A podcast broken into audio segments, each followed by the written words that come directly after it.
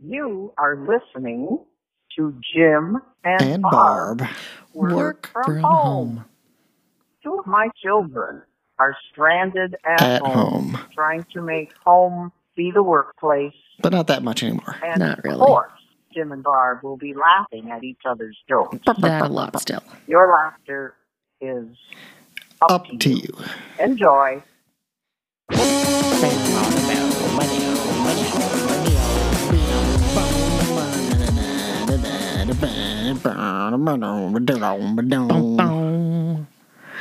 Welcome to Jim and Barb Work From Home, the Jim and Barb podcast that happens every third month now. I don't know. The third month of every full moon in the Western Hemisphere sky. Whatever. It happens when it happens. It happens when it happens. You got that right. Yeah, I mean, we're at February now. We were going to record in December when we were in person, but Barb didn't bring her microphone, and so that was a whole and then we were actually together for like a week with her microphone, and it never happened. But putting that behind, we're turning over a new leaf for the frozen February. Nobody's perfect. Yeah. Or as Eleanor Shellstrop says, po buddy's nerfect. I don't know what that name is, Jim. It's The Good Place. Have you not seen The Good Place TV show? I think we've already covered this, that I have not watched The Good Place. As much as you tried to force it on me, it has not happened. Fine. That does sound about right. So, okay, moving on past Barb's disappointment and continued disappointment and Jim's lack of television. But before we hit record, you were telling me about Mac's ability to open a sock drawer. So this is incredible. This is big news. Like, I don't know what your sock drawer looks like. If it's like a normal sock drawer, this seems like a feat of epic proportions. I mean, maybe your sock drawer is actually just a cardboard box that sits on the floor. Okay, so Mac has had a hard life. The foster organization that, found her, she was basically roaming the streets. She was maybe like a month or two old. She had a front dead leg. Fast forward almost 2 years now. It's like a year and a half for sure, potentially a year and 9 months. I'm not really sure. She's happy. She's healthy. She is a tripod. She only has one front leg, two back legs. But she's a little ball of anxiety, so she's on Prozac. One of the things that her anxiety would cause her to do would, chew on things that she as a cat should not normally be chewing on, like clothes and blankets. And literally, I have, a dozen outfits, everything from bra, tank top, shirt, sweatshirt, pants, underwear, socks, and yes, shoes that she has chewed through. And socks happen to be her favorite, to the point of when I get socks out of my sock drawer in the morning, I have to very quickly put them on my feet. And then she still is like, those are socks. I want to get them when they're on my feet, which is not super great when I'm trying to walk and she's trying to attack my feet. Yeah. Yesterday, I had to go to work. I came home from work. Everything seemed fine. And then I walked into my bedroom, and sitting on the floor were three pairs of socks in sock sorters. Yes. So friends, here's the deal. Barb, the only time Barb has socks on sock sorters is when they're going into basically my sock drawer, because they have come out of the laundry. Yes, they have been laundered. They have been matched. Yep.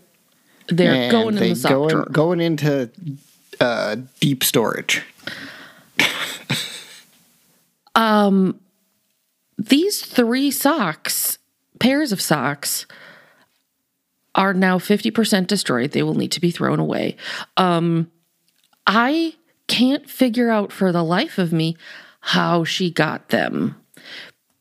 Because, if you'll remember, she only has one front paw. Mm-hmm, mm-hmm. And my sock drawer, Jim, contrary to your popular belief, is not just a cardboard box. She would have chewed through that 6 to 9 months ago.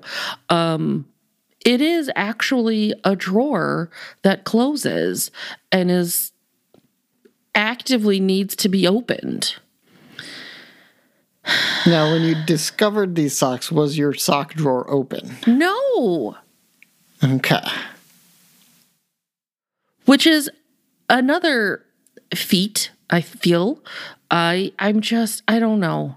But now it's an additional point of reference and monitor point when it comes to my cat.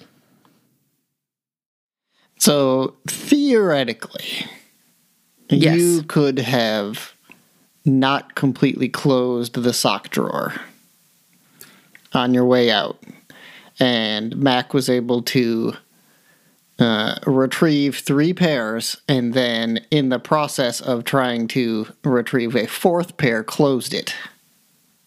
It was unable to ransack any more socks. Because closing a drawer or a door for an animal is much easier and can happen easily accidental. The opening part, especially, tends to be a little bit more difficult because there's handles involved in pull knobs and whatnot. So, I appreciate you wanting to give Mac the benefit of the doubt and blaming it on me. However, this is why I sort of feel like that's not super probable. The place where I have my socks is in a drawer. It is a flat. It's like it's got one of those little lips at the top that you have to pull, and it's an IKEA, and it automatically closes. Okay. So it's not just super easy. There needs to be some effort to open it. And which makes me... So the way you're describing it, is there access, again, theoretically, if... Is this the lip, the hand thing, something that a pair of socks might be able to get pulled out of this hole where you put your hand? Well, no, there is no hole because it's just the top just has a little kind of cut down at the front of it has a little cut in at the very top, and that's where you just pull from to get to the rest of the drawer so it pulls out, because there's no knob on the front or anything like that. All right. I'm sort of mentally creating pictures in my mind comparing to the IKEA drawers that we have, and this sounds like the drawers that we've had on desks, where you do sort of have, I don't know if your desk has it, but there is basically a space where you could get into, right, where if you're pulling the whole front, that there's space inside, but. So I don't know why I did this because you can't see what I'm looking at. You're right. Do you remember in my second bedroom that you stayed in? I don't remember what the drawers looked like. Okay. So I've got some IKEA drawers. Literally, I'm touching one right now. And it has a cutout in the front where you can stick your hand in and you can actually touch the stuff that's in the drawer and then pull it out that way. That's what you're talking about? Yes. Okay. Understandable. because Mac does appreciate these drawers because she can stick her paw in and bat around at stuff. The drawers from my dresser are completely enclosed. The front is a single space. There is no access. I can't get my hand through to touch anything without fully opening. And the pull is just like a thing that's sort of built into the top of the front. Yeah. Okay. But it still does have a pull. Yeah. Okay. Yeah. So, I mean, she's the detriment, very capable. To the detriment of me, yes, she is incredibly far more capable than she probably should be as a three-pawed feline. So it would not surprise me if she was just like, screw it, mom's gone. I'm going to do this to make her mad, and just spent all day trying to open that stupid drawer. Yep. Yeah. I mean, that probably tracks with her mindset, so. Yep. All right. So, yeah, you've got an interesting conundrum on your hands. I've got like the MacGyver of cats. Yeah. Because she's also the one where I had her for like 24 hours and I lost her in my place. I told you that story, right? Yeah, but I don't know if it was recorded. Okay. We should do that sometime then. All right. But part of the reason that we were talking about my cat, Jim, is because you are going to go get a furry friend of your own tomorrow. How's that for a segue? Barb, congrats. Look at me. I'm practicing. I'm learning. Nice work. Yes. By the time this hits the airwaves, it will probably have happened. Yes.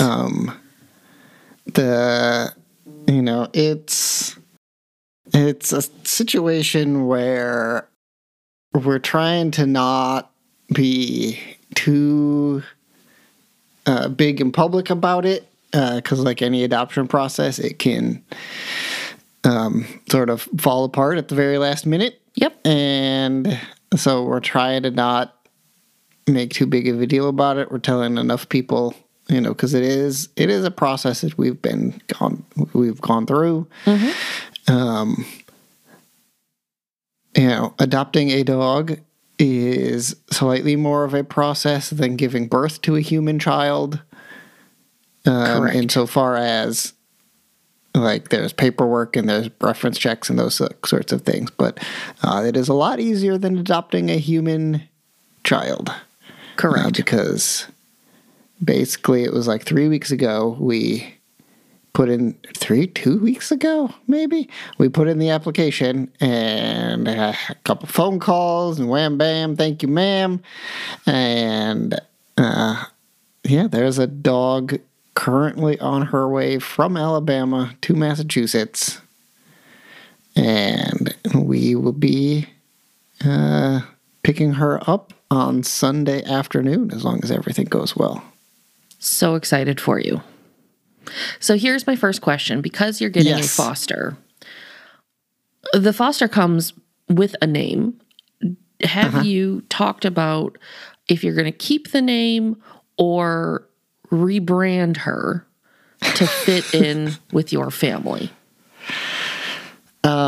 We basically, like, from the moment that we saw the name that she's got as a foster, we were like, yeah, that's, it's a great name for a foster, but it's not a name that we want to keep long-term.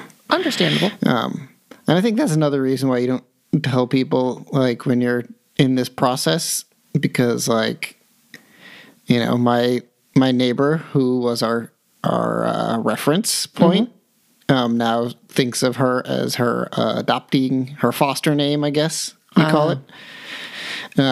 So that You know, it's that, like, once you know a dog's name, changing their name internally can take a while. Oh, yeah.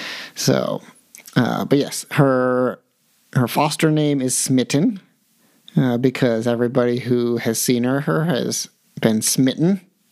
She's fallen in love with her. Exactly. And Christine she's got a bee in her bonnet, to give this dog a Turkish name. Oh. So we've got a list of some possibilities. We don't want to pick out any specific name until we've actually had time to spend with the dog and sort of make sure that something works with their character and all that sort of stuff. Understandable. Point of clarification. Yes. Is the Turkish word for smitten and or in love with one of your options? It is something that we looked at, but we didn't go with them. Okay. So this is, this dog naming, especially dog naming with something that's a little non-standard, as we learned with Sen, is there is an art form, and there's a lot more strategery than probably should be for naming your dog. But number one, this is another thing that we learned after we named Sen, is that you should name your dog something with two syllables. Ah. And the general argument there is commands are one syllable, and their name should be something that they can easily recognize as not a command. Sit, come, down, stay, heel. Mm-hmm. Yeah. Mm-hmm. So commands are one syllable. Their name should not be one syllable, so as to not confuse them in the moment. I mean, as a non-dog owner, that is not anything that has ever crossed my mind. So that's new. That's something I got to learn today. So thank you. I don't know how real or accurate it is, but it's one of those things where I read it and I was like, that makes sense. Yeah. Is it true? I don't know. But it makes sense. Yeah. I mean, it's sort of the same naming convention that Mom and Dad had with us. You know, both of them had multisyllabic names that were not eligible to be shortened easily for nicknames or anything. So when they were naming kids, they specifically said, we want to make sure that they're names that can be very easily shortened. Mm-hmm. And then they gave me a one-syllable name that got shortened to a one-syllable name. Right. Listen, hey, again, not everybody's perfect, James. So, yeah, the other sort of complication is that we want to pick something that is not overly complicated, and the spelling with English characters translates well. Oh, I'm not familiar with the Turkish language, so. Yeah. So I think, like, the easiest sort of complication is we've got a friend whose name is John. Mm-hmm. And, even when he's in speaking full Turkish to other Turkish people, if he were to say his name, it would sound very much like John. Okay. Now, when you spell it using the Turkish alphabet and the Turkish sounds, it is spelt Can, C-A-N. What? Because, yeah, that's just the way that the language works. And then they've got a couple different symbols, and I think they've got that, like, C with the thing sticking out the bottom, So it's not fully. There isn't like a one-to-one Turkish to English for everything. Yeah, but there's a lot of things that are one-to-one. Okay. But so it's like, yeah, okay. So if we want a Turkish name, you have to pick something that is going to work well, something that's going to not have too many weird symbols that makes things complicated, something that if an absolute stranger read it, they wouldn't get stumbled on. And like, if I'm saying that this is the name of my dog, then I don't have to spend like 15 minutes giving somebody a language lesson on, you know, where the sound is supposed to come from in your mouth when you're pronouncing this letter. So yeah, because like if you took this pupper to like a doggy daycare, do you really want to have to spend every single time you go and drop them off and pick them up that additional time being like, this is the name? And exactly.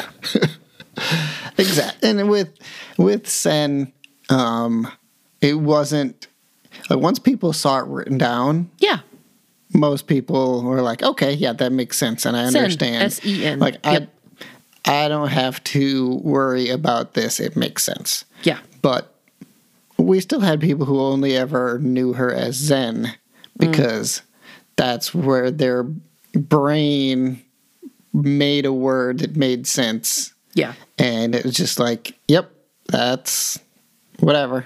It is what it is. Well, right. And like, if you named this dog John and you were like, yes, it's John, spelled C-A-N, frankly, you're going to get some real weird looks every single time. So I'm glad that that's something that you're at least taking into consideration. Yeah. So good job. What other questions you got, Barb? Those are the big ones. Hey Jim, guess what I did towards the middle of January? What did you do towards the middle of January, Barb? I turned 40 years old, Jim. It was Barb's birthday month. It was Barb's birthday. I love my birthday. It was a wonderful day. I took the day off from work. I just puttered around the house, primarily because at the end of February, ask me what I'm doing, Jim. You're going to Las Vegas. Ooh, wrong side of the United States. I'm going to Disney World. Okay. Yes. Yep, it's down in Florida, Walt Disney World. I'm staying on property. I'm going with a couple of friends, and I'm very excited because that's how I'm going to celebrate my 40th birthday. All right. Well, I mean, you already did have a celebration, a small one. I mean, Camille took me out for dinner. It was a wonderful dinner. Yeah. Don't sell Camille's efforts short. Hey, I mean, Camille and you, mister, don't think that she didn't spill the beans on your recommendation. Yeah. So Camille, with the assistance of Jim, also obtained me a cameo by the delightful Carson from Queer Eye, which was super fun. And RuPaul. And... Yes, RuPaul's Drag Race, all the good things that he's done. Yeah. So don't think that she didn't give you credit where credit's due just because I didn't acknowledge it. My contribution there was pretty light. She messaged me and said, so I need to get Barb a cameo, but I don't know who to pick, and like blah blah blah. And so I opened it up and I was cruising through. You know, she had her price point that she was looking at. Yep. And I saw Carson. And he's, I mean, relatively affordable. Yeah, he for is. What you can get. Yep. So I was like, I think this makes the most sense. Mm-hmm. And she said, well, what kind of a thing can you get him to say? And I was like, I don't know. The few times I've done these, it's been like sort of give people enough information and then just let them riff. Yeah. And Camille did say that she was like, can I get him to say that he listens to Jim and Barbara from home?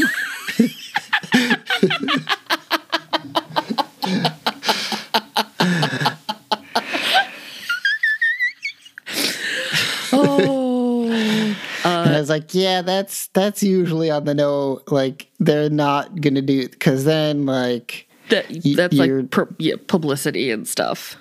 Yeah, there's a different pay grade for having somebody... do something like that. Oh, that's... She did not tell me that part.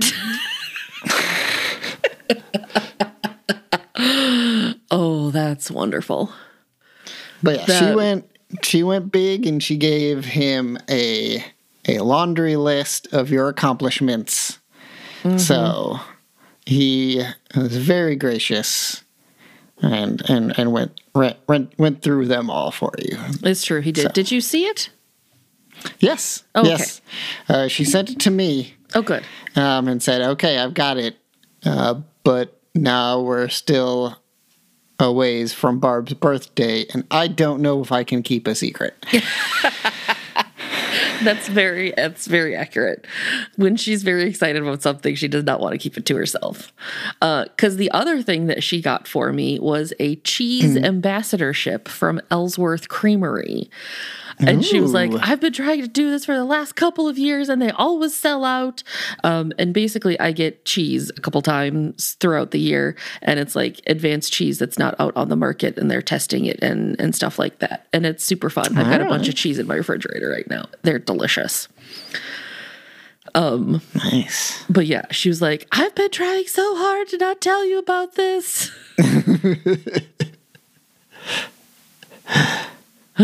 Camille's wonderful. I love her. Mm-hmm. So this,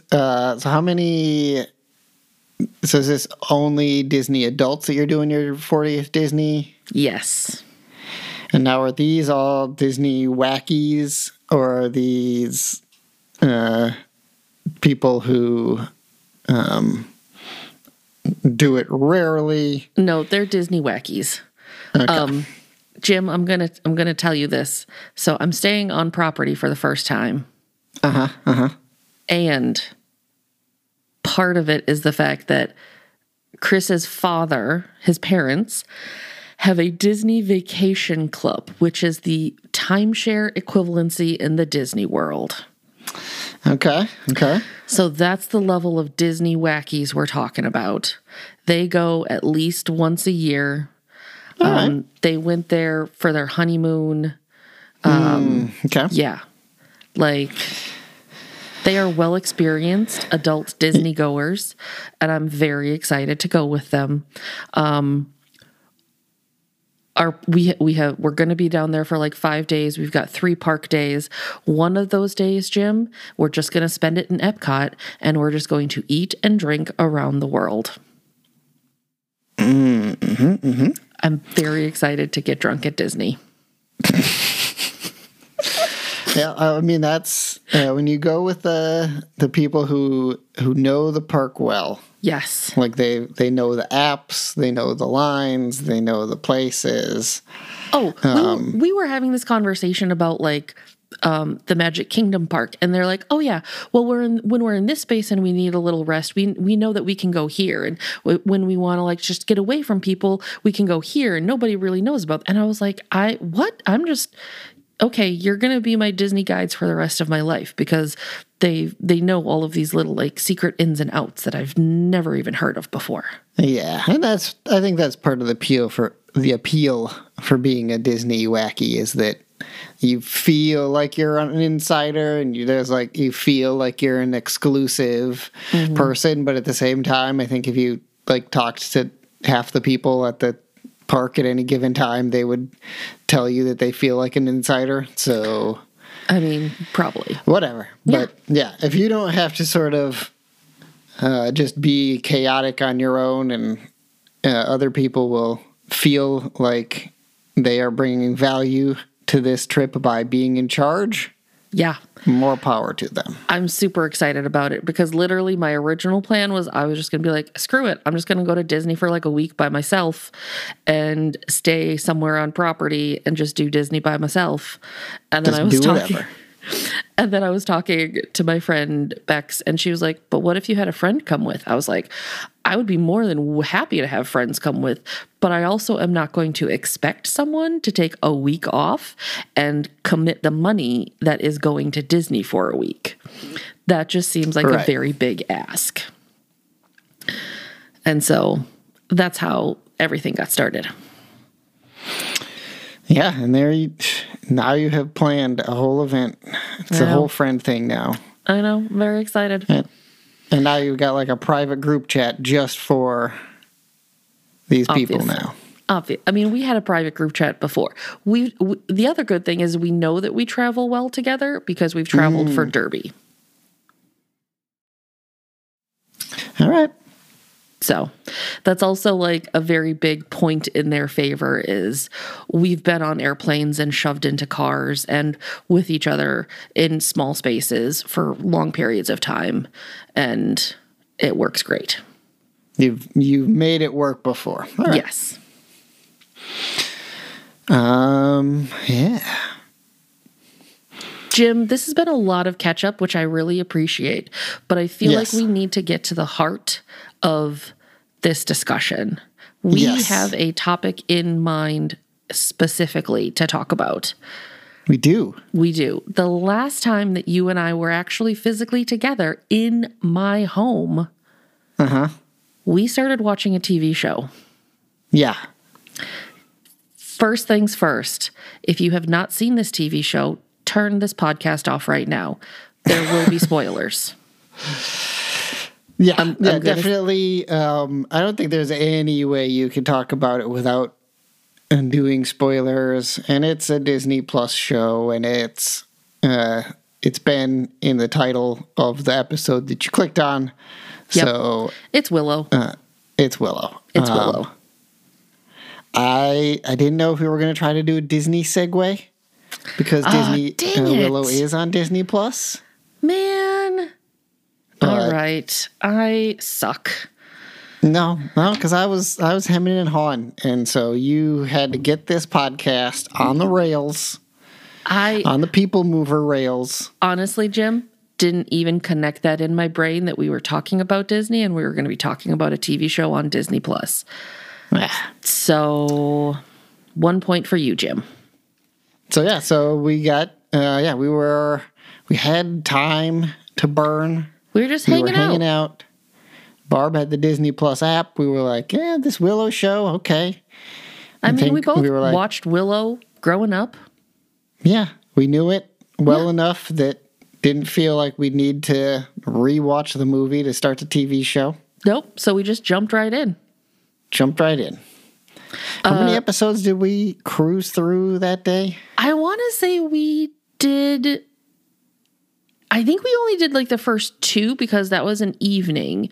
But then like the next day, I think we did at least three, maybe four more.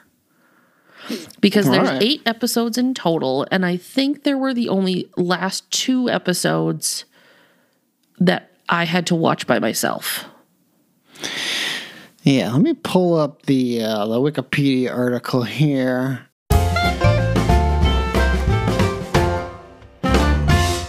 Yep. Elgash was episode 6, so yeah, definitely 7 and 8 were the 2 that we had to watch independently. Yes. I'm glad that you were able to watch them independently. That makes me happy. Because then we were able to have this discussion about it. So I think the number one thing for anybody out there who might want to jump into this show, you don't need to watch the movie. Sorry, continue. I was going to say there are bits and pieces that will make more sense if you have watched the movie. Yes. You definitely don't need to have watched the movie recently. No. Like, I think if you watch this movie 10 years ago, 20 years ago, that's enough. Because they give you all of the pieces to remind you who Mad Mardigan was. They do. And they give you bits of flashbacks to sort of remind you what was going on. Yeah. But you were saying? I was going to say you don't necessarily have to, but I don't think it would be a bad idea to refresh if you wanted. You basically covered it. It's not a requirement. I feel like there are potentially more, maybe, I don't know. I haven't done any research on it, but I feel like there's maybe more Easter eggs that if you were like super into Willow and knew everything, you would maybe pick up on. But it did not deter us from enjoying the show, because literally probably the last time I watched Willow was like 20-ish years ago, maybe more. Yeah. Yeah, maybe there's like specific characters or names or locations or things that are like, you know, if you were a Willow fight. Knew all the ins and outs, you'd be like, this is cool, this is what the blah, blah, but whatever. Yeah. Like, yeah, not necessary. Okay, so general plot line, obviously we're going to spoil some stuff. So again, go away if you haven't watched this and don't want things spoiled. If you didn't go away when we told you to go away 5 minutes ago. Now's your opportunity. Go watch it and then come back and listen to the rest of us blabber on. General premise is the movie Willow was, you know, trying to protect the world from Elora, Bavmorda. Bavmorda, right. And the only person that was going to, like, usurp Bavmorda was Elora Danan and blah, blah, blah, blah, blah. So this picks up after probably, 20-ish years, kind of, give or take? Yeah, depending. I think it's supposed to be about that. Yeah. So Mad Mardigan and the princess got married. They had babies. They had twins. And so it's following this newer generation of Eric is the boy. Well, who's the girl's name? It is Kit. Kit. Eric, they're twins. They are the Thantalos. From Thantalos. So they're twins, and he is a playboy with long, glorious hair who's adorable and sleeps with every woman that he can basically get his hands on. Yeah. She is, I don't want to be a princess. I don't want to get married. I'm in love with my best friend, who is a female, and like in training to almost be the captain of the guard. And so and so she's in training because she wants to be a warrior like her dad, Mad Mardigan, and, you know, all of this good stuff. And then their castle gets attacked. Eric gets kidnapped. His chick of the week, who he's like super into, decides that she's going to follow the sister and the whole little band of people that have come together to try to go get Eric. They pick up Willow along the way as well. And surprise, surprise, Eric's chickie of the week is none other than Elora Danan. Elora Danan, who has been in the castle as a maid and had her memory wiped and all of that stuff, so she doesn't know she has powers and all of that good stuff. And so it's this progression as this group of characters get to know one another and continue traversing through all of where it's like, oh, we have to go to this place, which is after this other place that no one's ever been to or gone through. And Willow comes with to try to train Elora Danan and get her powers going.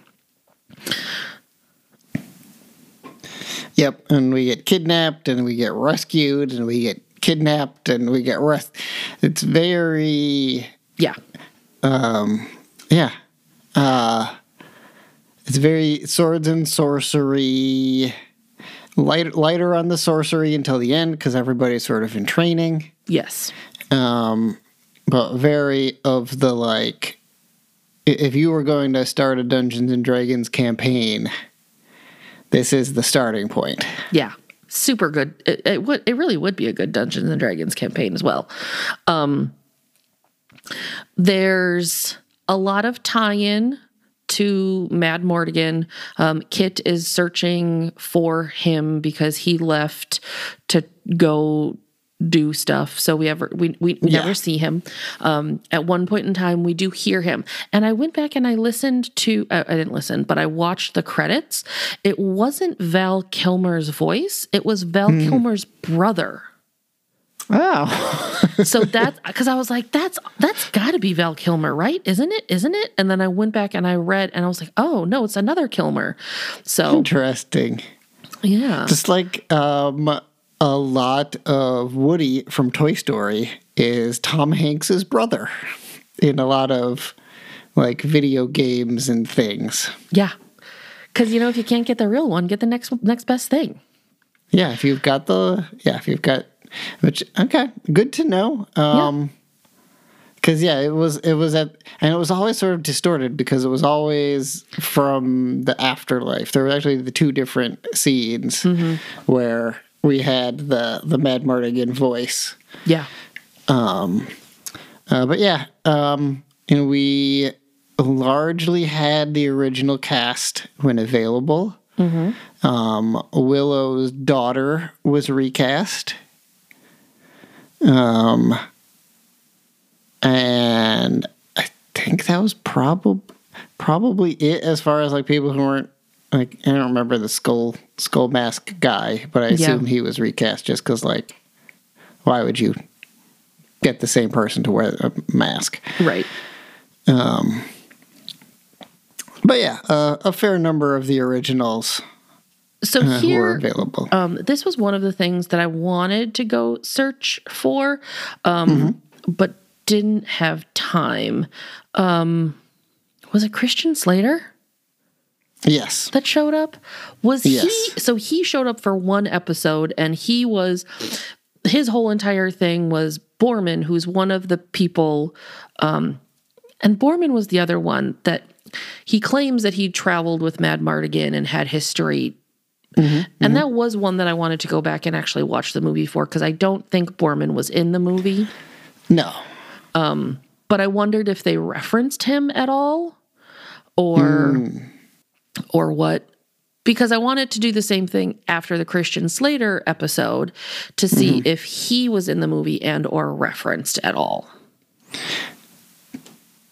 I don't think so. I think those were both in the, like, the Mad Mortigan post Willow the movie adventures. Okay. Where Boorman and Christian Slater, who played Elgash. Yes. They both showed up and they were like, Mad Mortigan's bros post-movie. They did, because we're talking about, like, the tie-ins, the dude who plays the little sprite guy, the brownies. Brownies. Yes, that's what yep. He's the original guy. Yep, we had one of the original brownies. So that was super cool. Because that was a nice little throwback. I think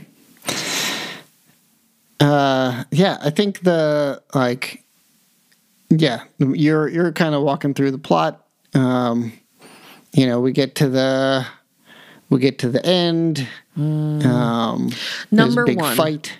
Okay. Before we get to the end, the penultimate episode, the second to last episode, the very last thing that we see is, like, they finally reached this weird spot where Eric, the twin brother, has been captured and caught for this whole entire, basically, you know, 7 episode arc that he's been there, because the first episode is when he was kidnapped.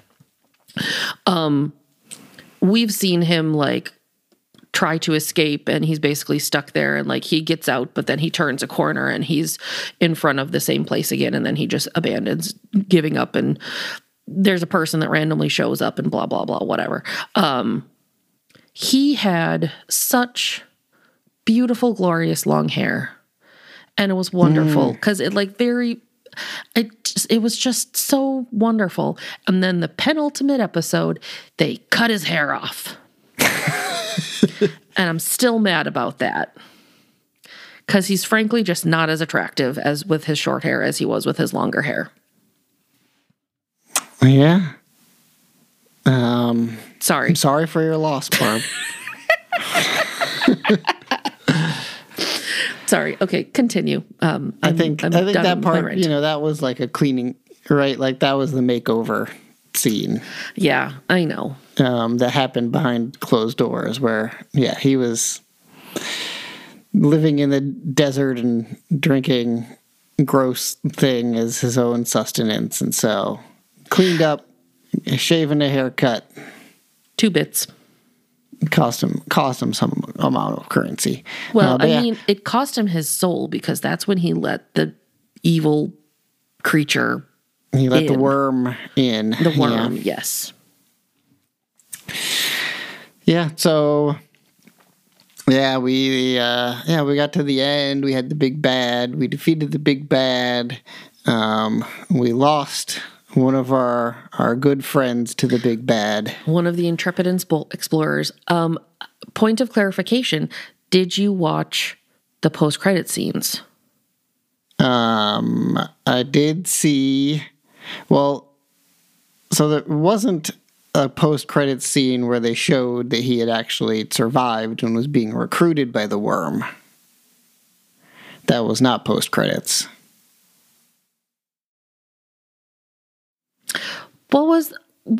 Did you see it? But it was the scene of him. Yeah. Yeah. Right. Yeah.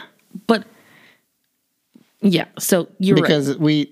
So he, like, fell down into some pit or something. And so when he awoke, he was basically living in a fantasy world created by the worm for him. But was it a fantasy world? Because it was the same, because it was sort of like the same visions that Elora Danan was having of what's going to happen when she's going to take power, she's going to get her power, and she's going to destroy the world. That was like that same aspect of he was there with her because they were falling in love as they were going on this journey. When he was a prince, he was actually supposed to be marrying Kit. And that's why he comes with, because he's like, I'm your betrothed. I'm going to come with you. And Kit's like, I don't want to marry you. I'm in love with my best friend. And you eventually fall in love with my arch nemesis, who also becomes my best friend. Because Kit and Elora Danan don't like each other. Yeah. But they eventually get over that. So maybe I should go back and watch that part then, because... Yeah, I guess it's open for interpretation for what that final scene of, what was this guy's name? I guess I'll go look it up. Oh, I don't know. Was it Graydon? Yes. Grayson, yeah. Graydon. Yeah. So Graydon... Yeah, the final scene with Graydon is he wakes up, sort of the world's on fire. He sees a version of Elora Danan with short hair. Short hair again. It looks good on her, though. She's sort of leading an army of the undead of some kind. What appears to be bad guys. Yeah, and she's like, we need you. Yep. Or I need you, whatever. Something like that. And that's where the credits actually start. Mm-hmm. And then the post-credit sequence that I saw was them closing a book and then focusing on book 2 of a 3-book series. Yeah. So kind of promising a trilogy of Willow seasons. Which I'm very excited about. And I think if they can wrap this up in a trilogy of Willow seasons, I would be super on board with. Mm-hmm. Because I think there's enough to play with.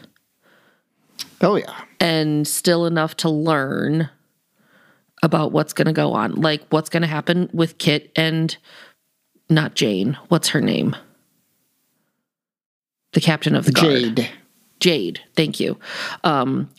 Kit and Jade eventually kiss. It's towards the very end, but they're like, you know, I love you and everything.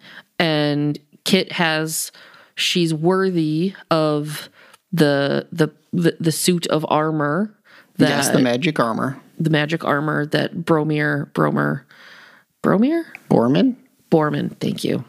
That Boorman tried to put on, but he was like, no, I'm not worthy. You're worthy. You wear it. Mm-hmm. And like that helped her defeat everything.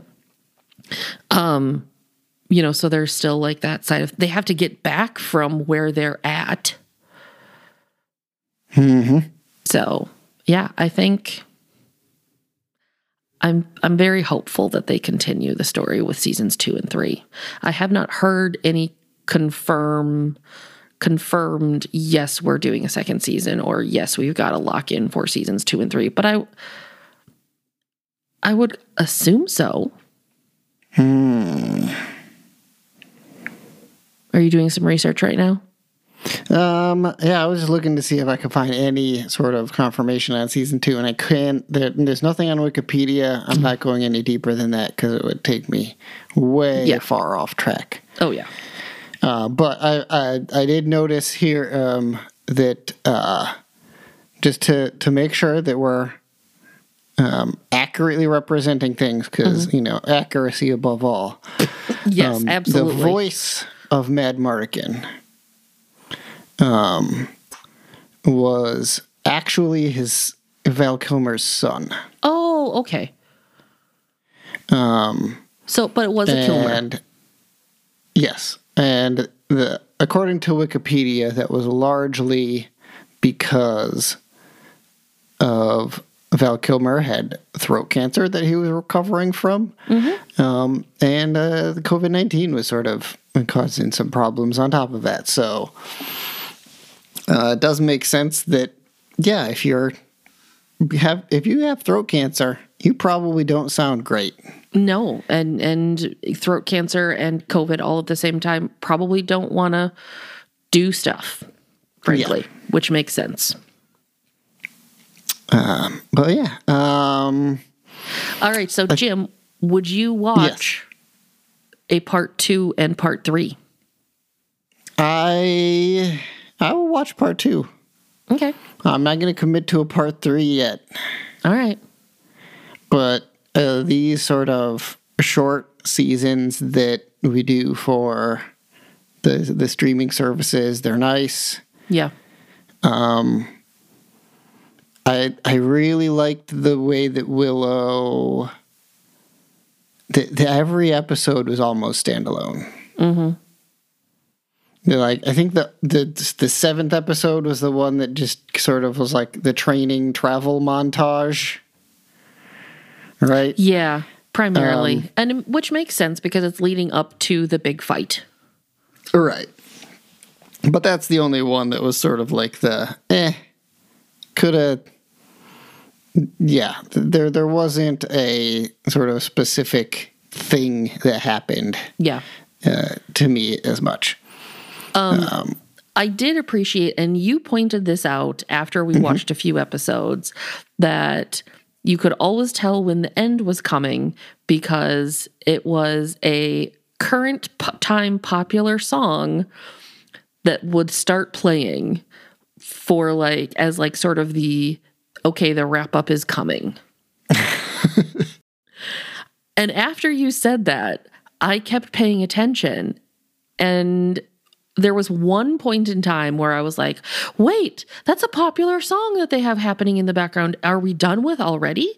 And it wasn't. It was like a misdirect. But other than that, I think it happened in every single episode. Yeah, the music, I don't know about this, the music choices here. It really I liked the music choices. Okay. So, to me, it felt like, what do we have that we don't have to pay money for? And it was like, yeah, okay, what? Beach Boys? We've got access to the Beach Boys? All right, I love the Beach Boys. Let's put that. Some of the stuff was just kind of like, it just didn't, it was just so everywhere. Because, yeah, sometimes it was like, all right, here's like a acoustic version of a 90s grunge song done in a singer-songwriter. And it's like, all right, but here's the original Beach Boys doing their original. And it's like, where were we? Like, thematically, I don't quite, you know, it's like, it felt like a mixtape that I was putting together in 6th grade, you know. See, and that's why I loved it, because it was one of, like, I kept, like, it kept me on my toes. I was never totally sure what I was going to get next or who I was going to get next or in what variety version. And it was enjoyable. I mean, we are running out of tape here, Barb, but according to pieces of the internet, yes, this is the first official Disney queer love story. I would say that has been confirmed on screen. Yes, that would be accurate. There's others that have been, like, alluded to. Okay. Even, like, the kiss that was supposed to take place between Gaston and what's his short little friend's name got wiped out because they're like, no, we can't do that. So, yes, this would be the first, within the Disney sphere, canonically, the first queer love story. Okay, so the first one that there's no questions. Correct. It's not just insinuated. Yes. But, like, this is very blatant, like, these are two females that are in love, have said, I love you, and then express that through, like, a physical kiss. They did some smoochy time. They finally got some smoochy time. They said, I love yous, and there was like 4 opportunities for smoochie time, and they kept getting interrupted. Oh, it's such a teenage drama filled Listen, I just show. Want all the smoochie times for everybody. And, okay, I will say this. Hands down, Jim, my favorite line of the whole entire episode. Do you know what it was? I think, are you going to talk about Boorman right now? Yes! It's like the beginning of the very last episode, and it's 3 of them, and it's Boorman, and the prince, and Jade. Yeah. So it's the prince that was supposed to get married to Kit, but was in love with Elora Danan, and it's Boorman, and it's Jade, and they, like, approach, and they finally see, like, the big, weird town emptiness that Eric has been living in, and he's like, well, that would be a great opportunity to kiss if anybody wants to kiss. And they were like, wait, what? And he was like, I didn't say anything. No, it was a little bit different than that, but that was the vibe. Yeah. And these are the 3 characters who have very much not been romantically linked in any way. No. I think everybody else has sort of had their, like, little bits of, like, maybe these two, and maybe those two. But, like, no, here's Boorman. It's just like, yep, yeah, want to make out? Oh, no? Okay, no. Nobody wants to take me up on the makeout session? All right, well, I guess let's go into battle. Yep. I love that, because Boorman's just like, hey, yeah, anybody want to make out? Let's do this. No? Oh, okay, well, I guess let's go fight some stuff. Tried. Boorman. It's dark, windy, probably the end of the world. I guess what I'm saying is, if either of you two want to make out right now, real quick, I'd be up for it. All right, Barb. Now's the part of the show where we ask people to write in, where we give them our email and our voicemail number. The email and voicemail number that I have been successfully ignoring for the last 6 months. Yes. So, case in point, we've got a voicemail. We do. From our dad back in October.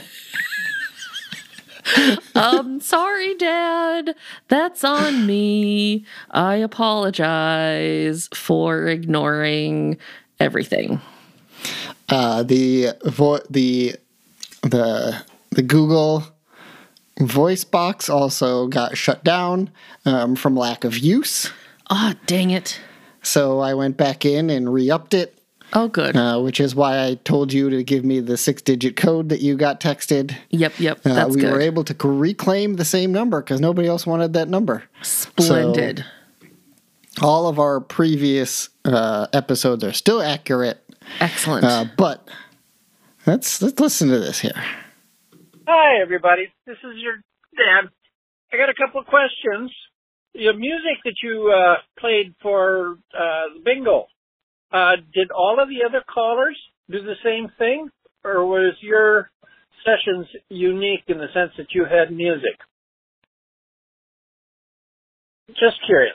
Now, the other thing, Jim mentioned that you always have trouble because you can't think of just what to tell people when they say you should tell them something unusual about yourself.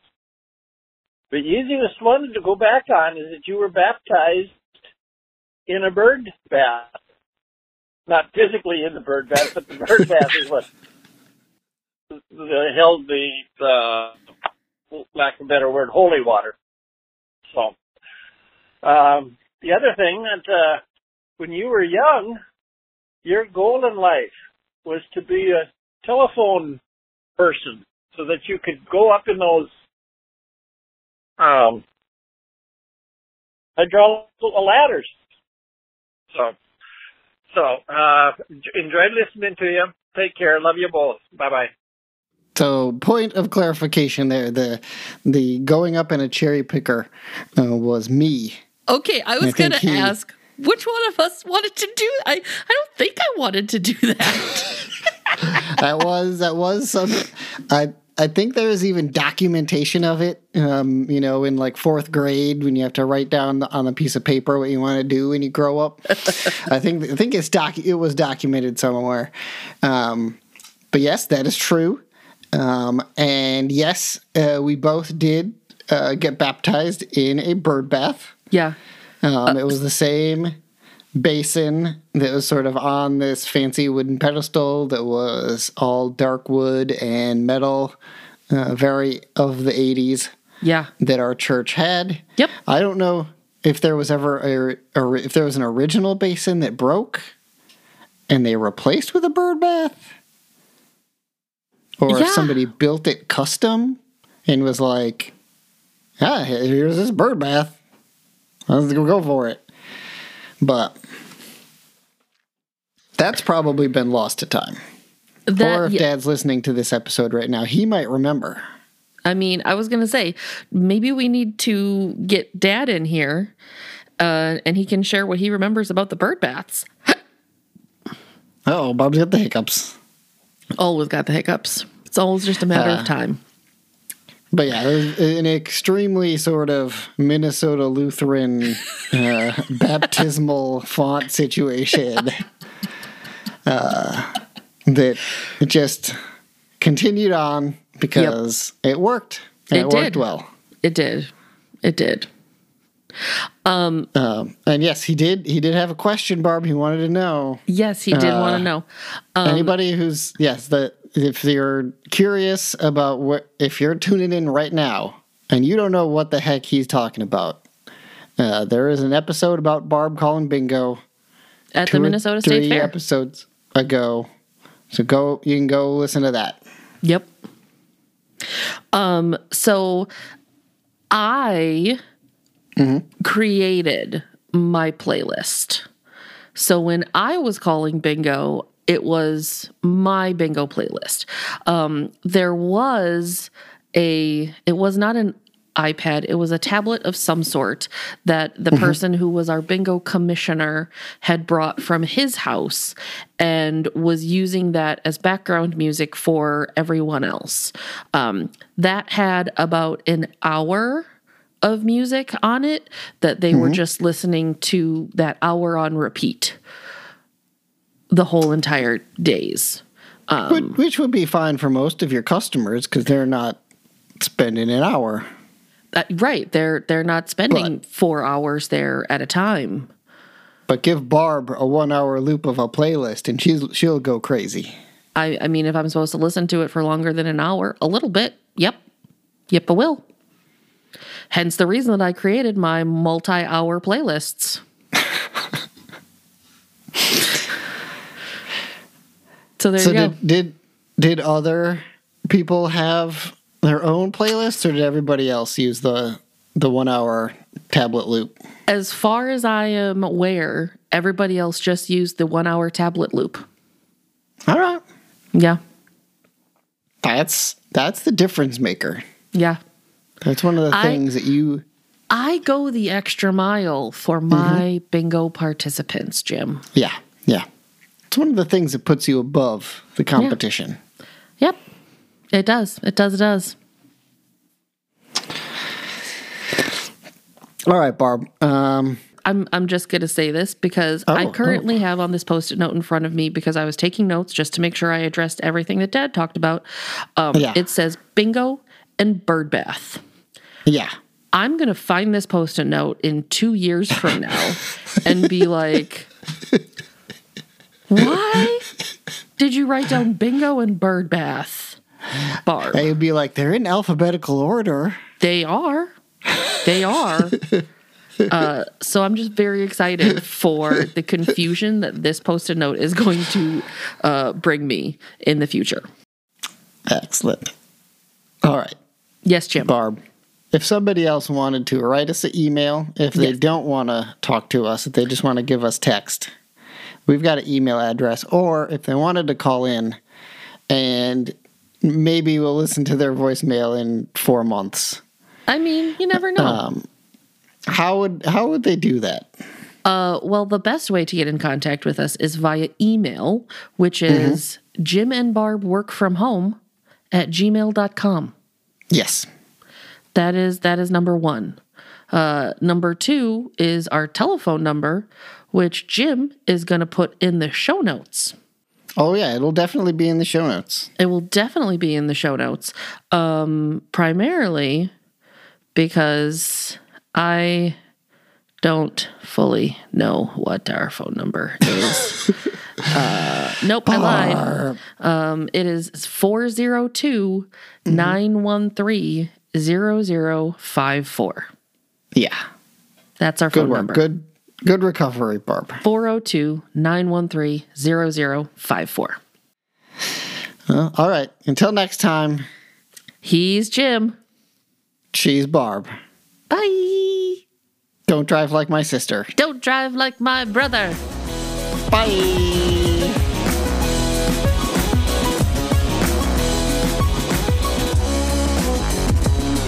What do you suggest? Well, I already suggested that we all kiss, but you blew me off.